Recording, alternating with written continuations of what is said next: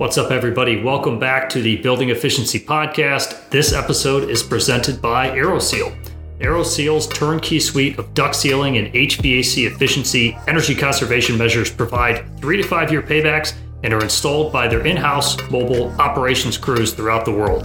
Their proven solutions have been utilized by nearly every NAESCO member, providing over $2 billion in energy savings to date. Excited to have them sponsor not only this episode, but a number of episodes throughout this year.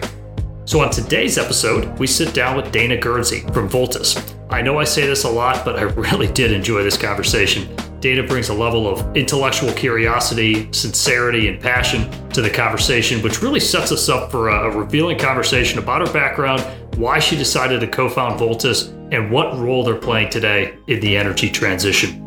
Be sure to stick around until the end to hear about Dana's daily non negotiables and what she wants her lasting legacy to be.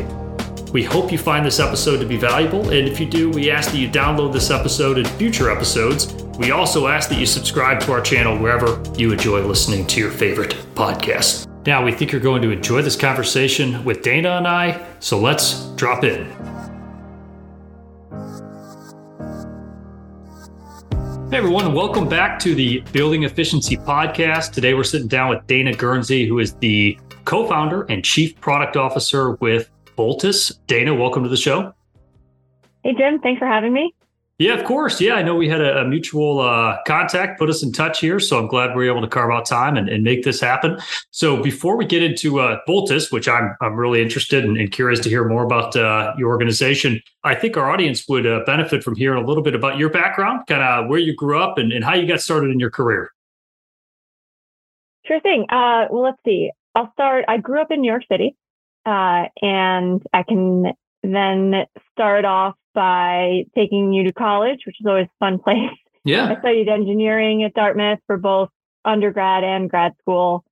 It was there I first found my way to the environmental mission of working in the power sector, which at the time I don't think was that obvious, at least not to me. But I had a few professors who really connected the dots for me. And I heard about a company called EnerNOC, which uh, is now Enel X and was really the first true demand response company. So I was drawn to that business model. Uh, I had never heard of anything like paying customers to use less energy. So it just seemed like something I really wanted to be a part of.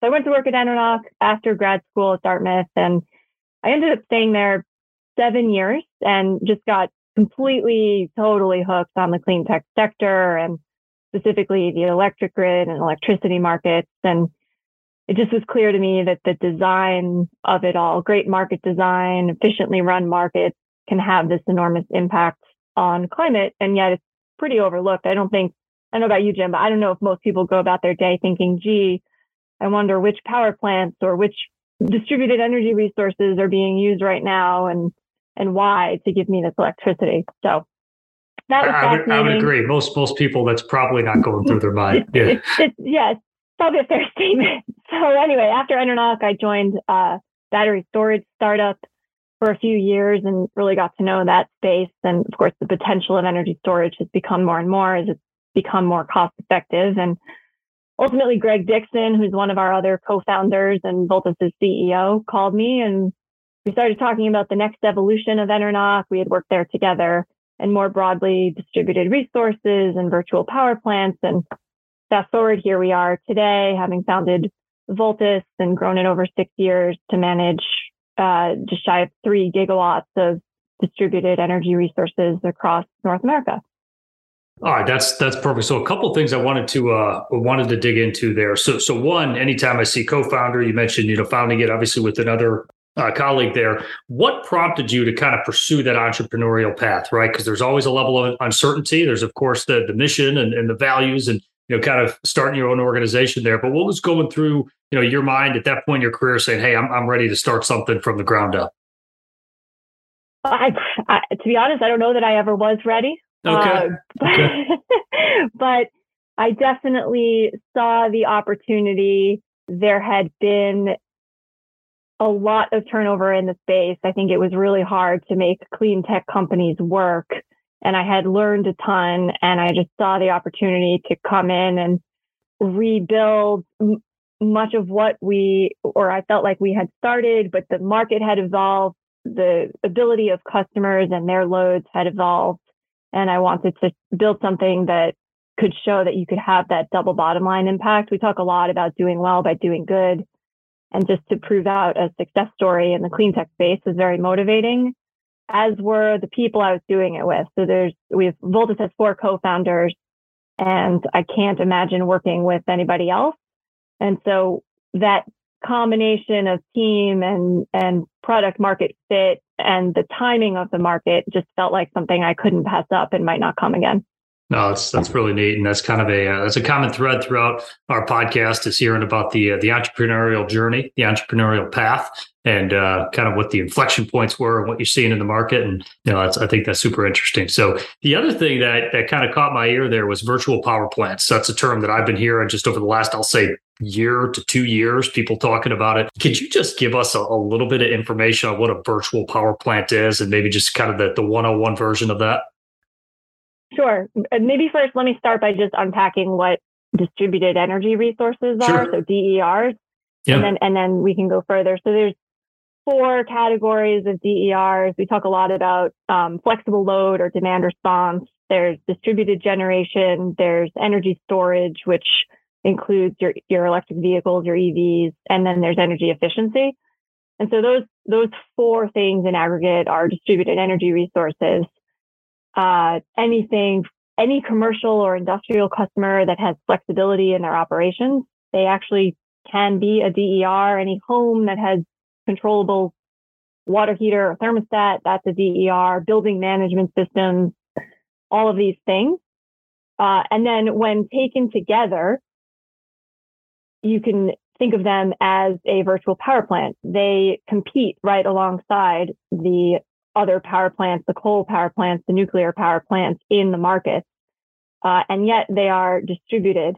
And so I think that's where the word virtual comes from. Hmm. But it is the direct displacement of a traditional power plant, yet it's providing the exact same service and it's paid in the exact same way and monetized in the exact same way. So from that perspective, it's, it's, uh, it's pretty cool. Yeah. Okay. That's the best explanation that I've heard to date. So I appreciate you, you unpacking that and walking us through that, which I think kind of sets us up for for Voltus. So uh, for our audience out there that uh, may recognize the name, they may not. Could you just tell us a little bit more uh, about how you guys are going to market and what you're bringing to the table here?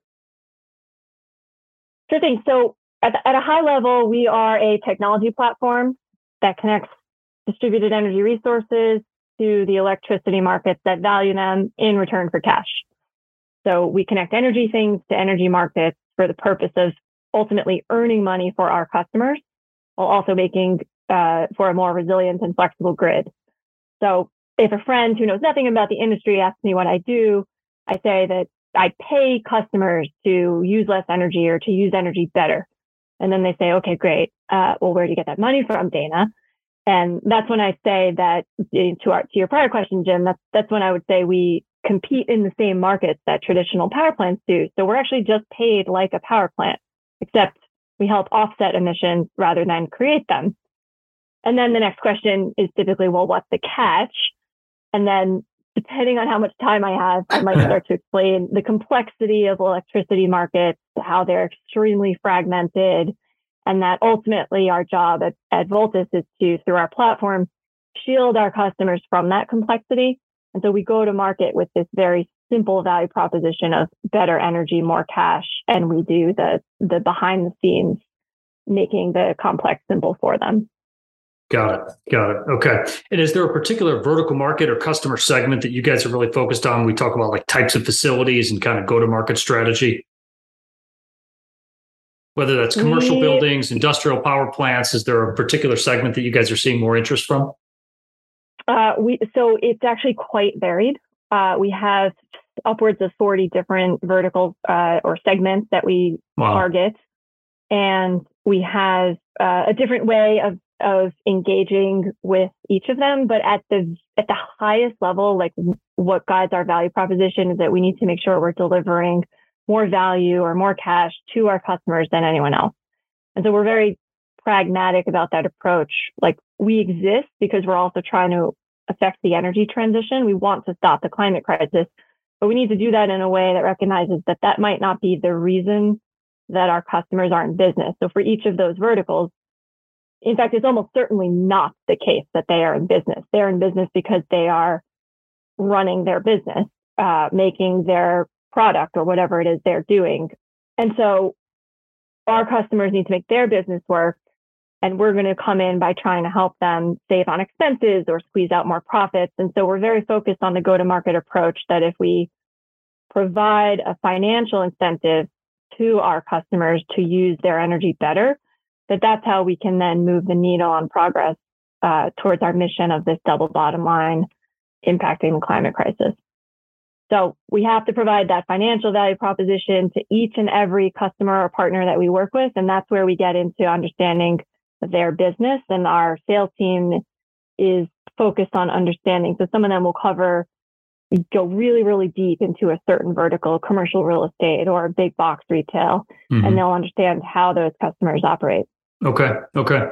So I think you, you touched on this, but just to um, pull the thread on, on this particular topic of, of how you're serving your customers, you know, a lot of the people listening to this might come from the, the ESCO industry, energy savings performance contracting, where to oversimplified version is they help their customers save energy. Is there a portion of that type of concept? Do you guys participate in any sort of like shared savings model with your customers as ultimately a, a revenue stream for Voltus? We do. I think the majority of our business is the the revenue share, where where we're taking that payment as a power plant and then sharing that with our customers. But we do also go deeper with customers, and we'll help them, for example, uh, predict their the hours where the grid might be peaking that will mm. ultimately set their demand charges. So we call that our peak saver product, and our our our platform works to predict those hours and then help them reduce their energy during those hours, ultimately for the purpose of saving them energy on their electric bill. So any Got sort it. of peak demand charge management would show up as that shared savings. I think that would be that would be the parallel. Got it. Got it. Okay. So if there's a particular time of the year where utility rates are high, there might even be like the battery. You touched on battery storage, right? Maybe you kick in a battery storage process, and that is help you know what what eliminates some of those peak hours. I know this is oversimplified version of what you're talking about. I'm, I'm just trying to process it and you know understand better what you guys are doing but that, that's kind of what clicked for me was the battery storage aspect of it. Yeah and it gets to the complexity of it all. So so we'll look at we'll look at a, a customer's energy spend holistically and try to understand how can we give them the most value. Now that value might be from participating in wholesale market programs where we're able to just simply cut them a check mm-hmm. or that value might be in making sure that they're not triggering higher demand charges during certain hours of the year. And we'll optimize across all these different, uh, across the value stack. So we talk about offering the whole value stack, but then we weave together the best mix of things for the customer and really like spare them the brain drain on trying to understand all the sausage making behind the scenes. Yeah, yeah. Okay. Well, I know I appreciate you walking walking me through this because I'm just kind of anticipating our audience and I'm picturing my, you know, someone listening to this and they're just trying to understand it and conceptualize it. So I appreciate you you breaking it down and walking us through that. That's uh, that's excellent. That's great stuff.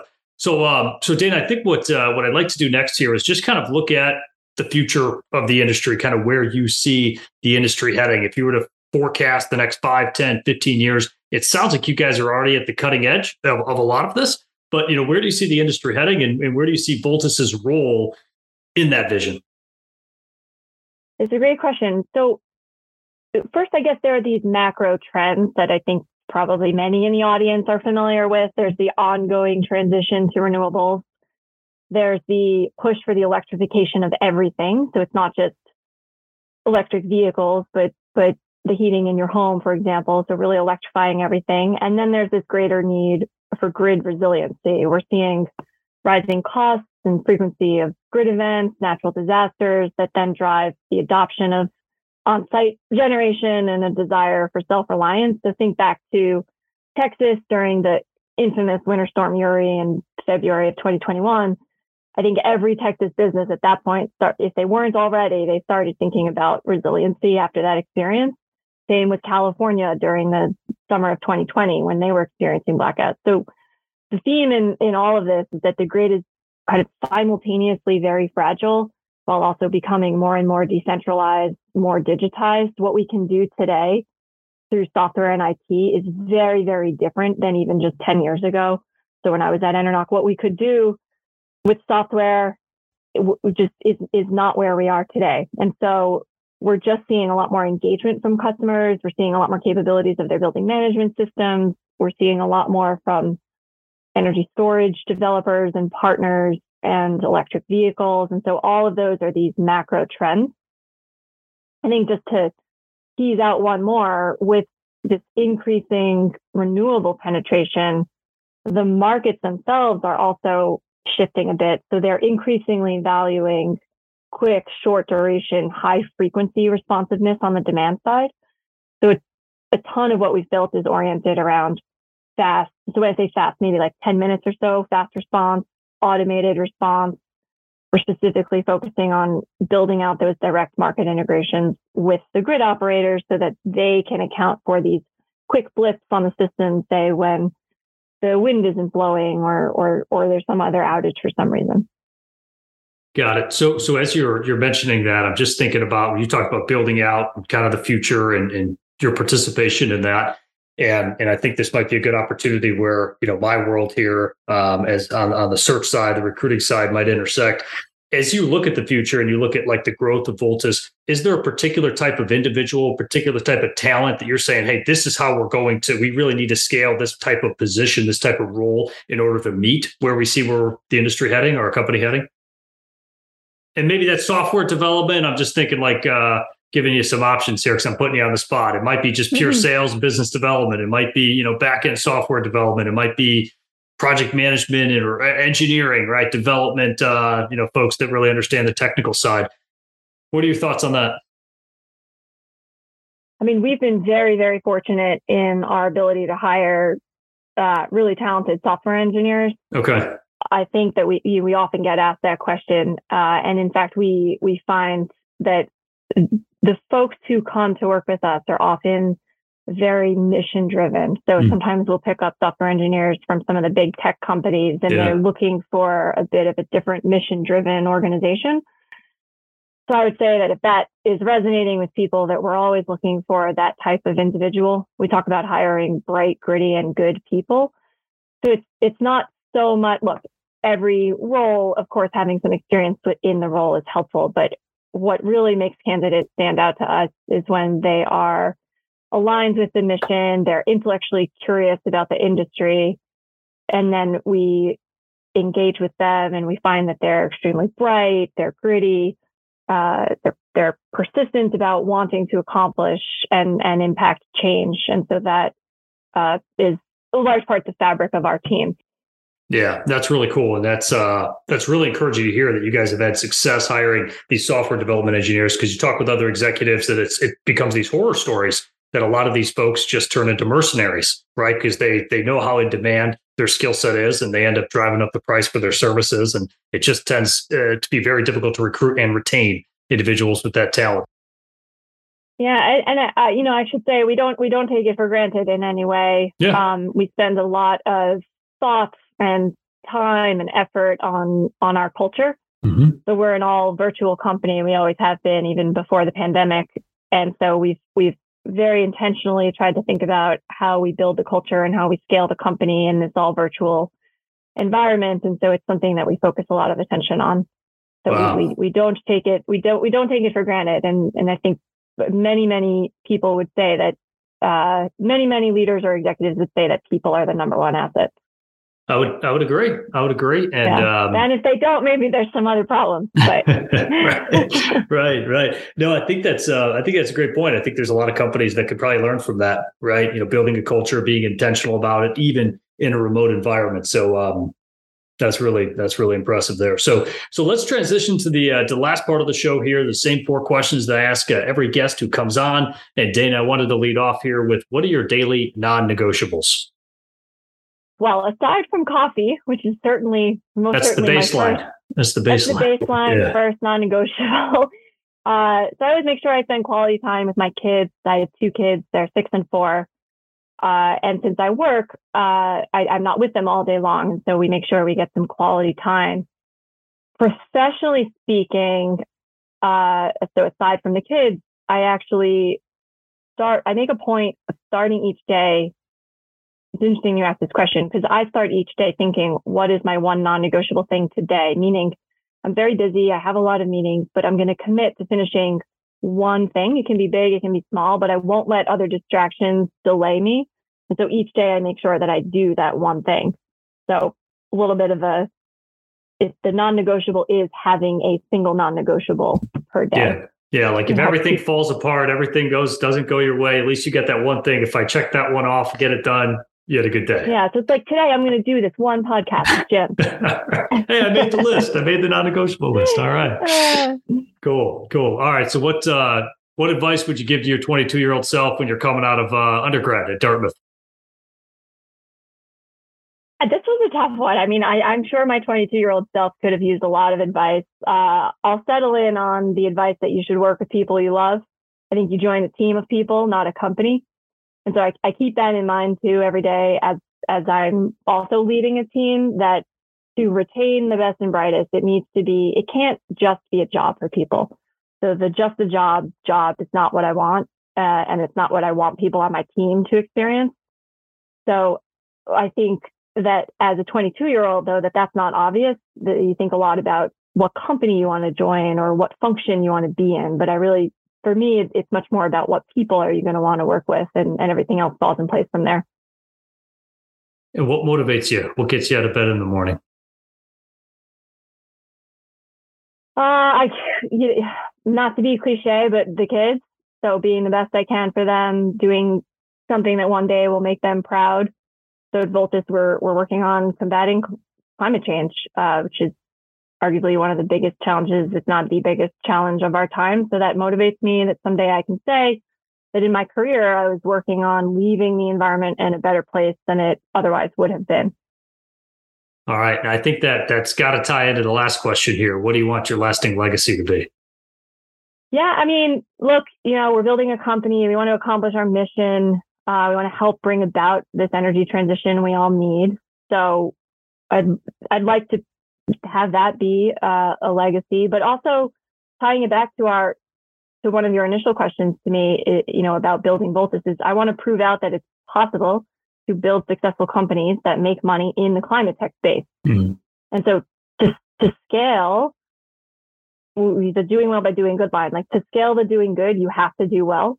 And so it would be great to help pave the way for other entrepreneurs to look at this space and think similarly. I think clean tech and climate tech has often been a scary place where you're not sure if you can have both. And so we need a lot, a lot, a lot of smart minds and great businesses to accomplish what we all want to accomplish with the climate. I think that's a perfect way to uh, to wrap up the show here. So Dana, thanks for being a guest on the Building Efficiency podcast. It was fun. Thanks for having me, Jim. You got it.